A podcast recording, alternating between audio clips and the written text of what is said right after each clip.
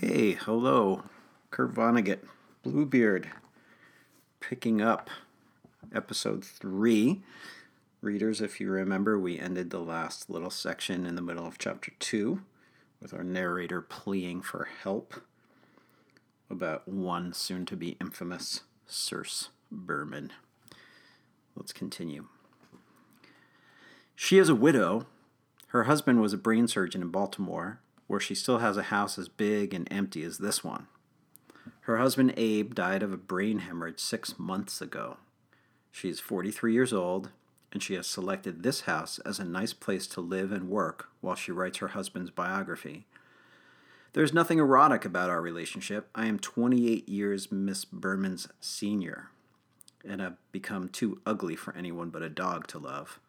I really do look like a gut shot iguana, and am one eyed besides. Enough is enough. Here's how we met. She wandered onto my private beach alone one afternoon, not knowing it was private. She had never heard of me since she hates modern art. She didn't know a soul in the Hamptons and was staying in the Maidstone Inn in the village about a mile and a half from here. She had walked from there to the public beach and then across my border. I went down for my afternoon dip, and there she was, fully dressed, and doing what Paul Slazenger does much of sitting on sand and staring out to sea. The only reason I minded her being there, or anybody's being there, was my ludicrous physique and the fact I would have to take off my eye patch before I went in. There was quite a mess under there, not unlike a scrambled egg. I was embarrassed to be seen up close. Paul Slazenger says, incidentally, that the human condition can be summed up in just one word, and this is the word embarrassment. So I elected not to swim, but to sunbathe some distance away from her. I did, however, come close enough to say, Hello. This was her curious reply Tell me how your parents died. What a spooky woman! She could be a witch. Who but a witch could have persuaded me to write my autobiography? She has just stuck her head in the room to say that it was time I went to New York City, where I haven't been since Edith died. I've hardly been out of this house since Edith died. New York City, here I come. This is terrible. Tell me how your parents died, she said. I couldn't believe my ears. I beg your pardon, I said. What good is hello, she said. She had stopped me in my tracks. I've always thought it was better than nothing, I said, but I could be wrong. What does hello mean? she said. And I said I had always understood it to mean hello, well, it doesn't, she said. It means don't talk about anything important. It means I'm smiling but not listening, so just go away. She went on to avow that she was tired of just pretending to meet people. So sit down here, she said, and tell Mama how your parents died. Tell Mama? Can you beat it? She had straight black hair and large brown eyes like my mother, but she was much taller than my mother and a little bit taller than me, for that matter. She was also much shapelier than my mother, who let herself become quite heavy and who didn't care much what her hair looked like either, or her clothes. Mother didn't care because father didn't care. And I told Mrs. Berman this about my mother. She died when I was 12 of a tetanus infection she evidently picked up while working in a cannery in California.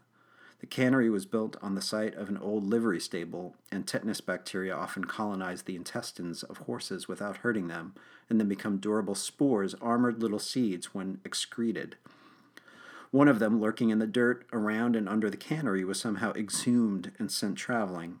After a long, long sleep, it awakened in paradise, something we would all like to do.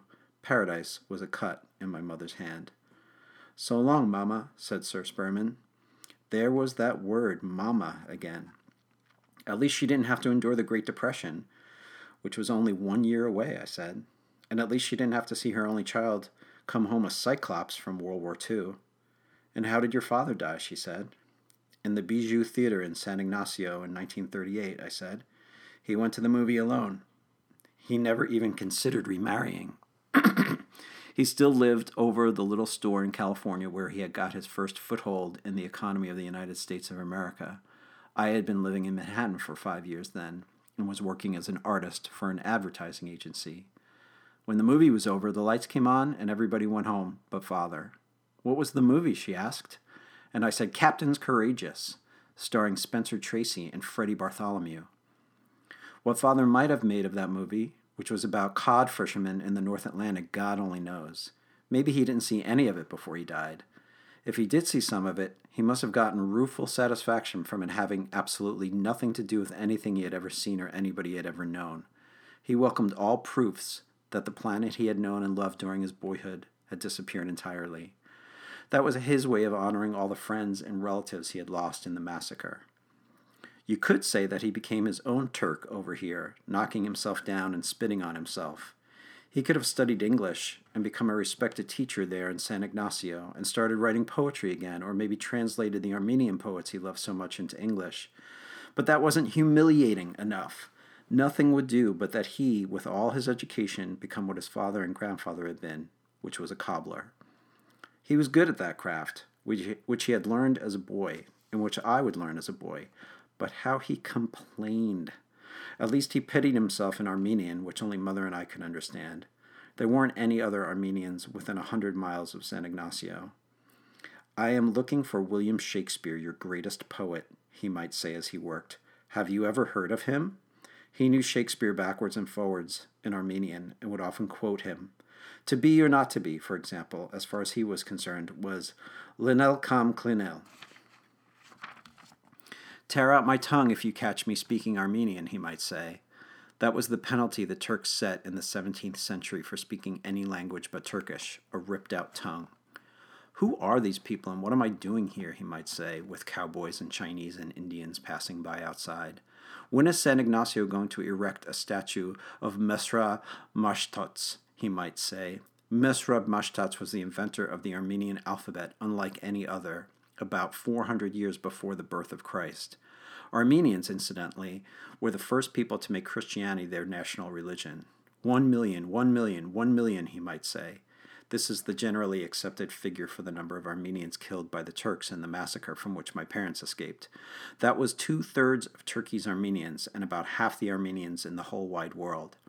There are about six million of us now, including my two sons and three grandchildren, who know nothing and care nothing about Mesrob Mushtats. Musa Dagh, he might say, this was the name of a place in Turkey where a small band of Armenian civilians fought Turkish militiamen to, to a standstill for 40 days and 40 nights before being exterminated. About the time my parents, with me in my mother's belly, arrived safe and sound in San Ignacio. Thank you, Vartan Mamigonian, he might say. This was the name of a great Armenian national hero who led a losing army against the Persians in the 5th century.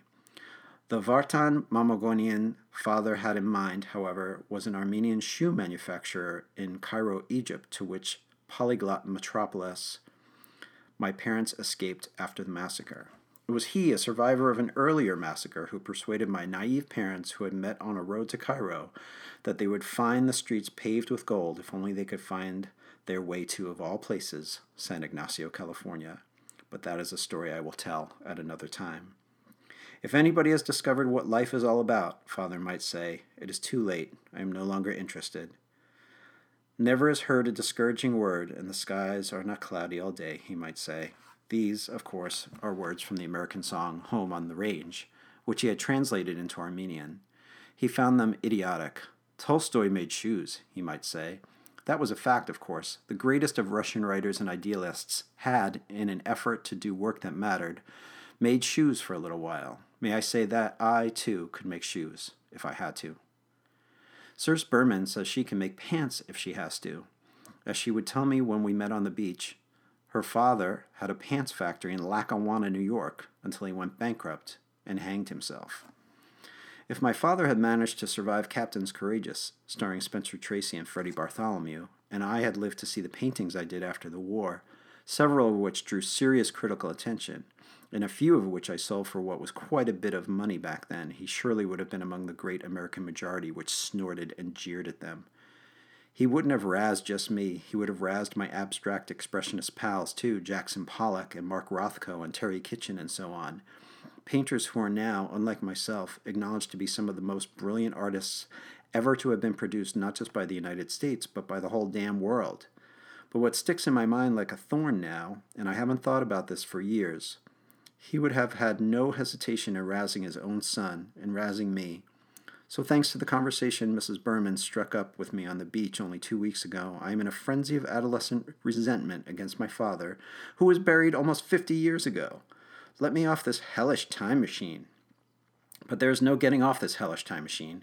I have to think now, even though it is the last I would ever want to think about it, if I had a choice, that my own father would have laughed as hard as anybody when my paintings, thanks to unforeseen chemical reactions between the sizing of my canvases and the acrylic wall paint and colored tapes I had applied to them, all destroyed themselves.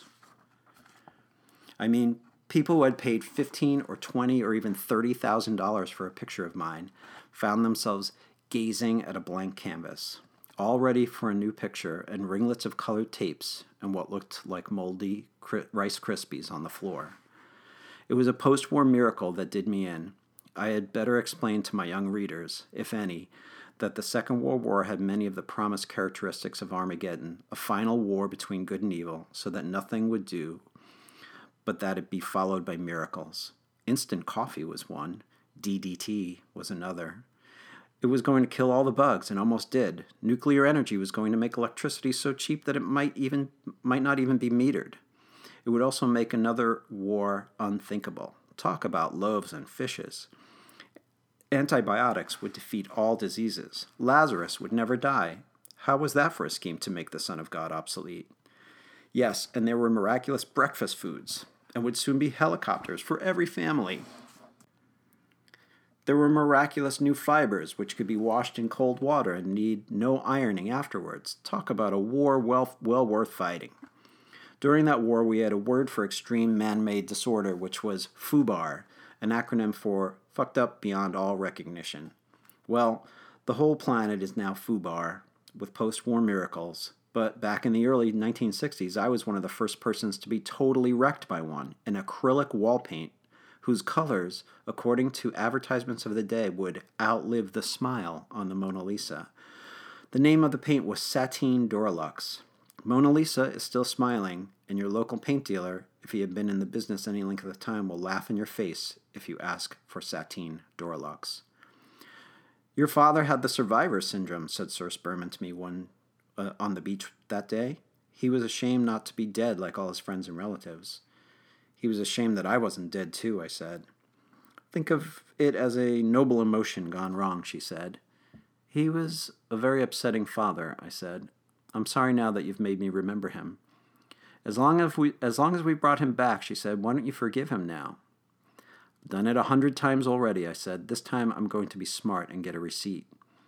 I went on to assert that mother was more entitled to survivor syndrome than father, since she had been right in the middle of the killing, pretending to be dead with people lying on top of her and with screams and blood everywhere. She wasn't all that much older than the cook's daughter, Celeste. While mother was lying there, she was looking right into the face of the corpse of an old woman who had no teeth, only inches away. The old woman's mouth was open, and inside it and on the ground below it was a fortune in unset jewels. If it weren't for those jewels, I told Miss Berman, I would not be a citizen of this great country and would be in no position to tell you that you are now trespassing on my private property. That's my house there, on the other side of the dunes. Would you be offended if a lonely and harmless old widower invited you thence for a drink? If you drink, and then supper with an equally harmless old friend of mine? I meant Paul Slazenger.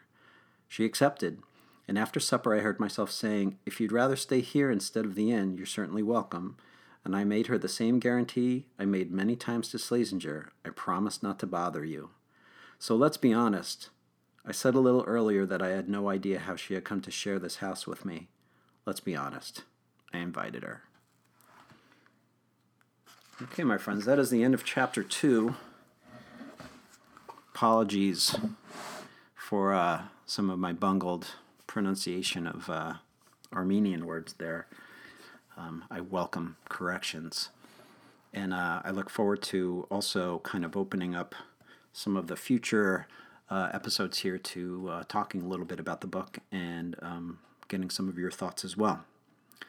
Okay, until next time, my friends we will be attacking chapter 3 once we meet again. Signing off, this is the management onward.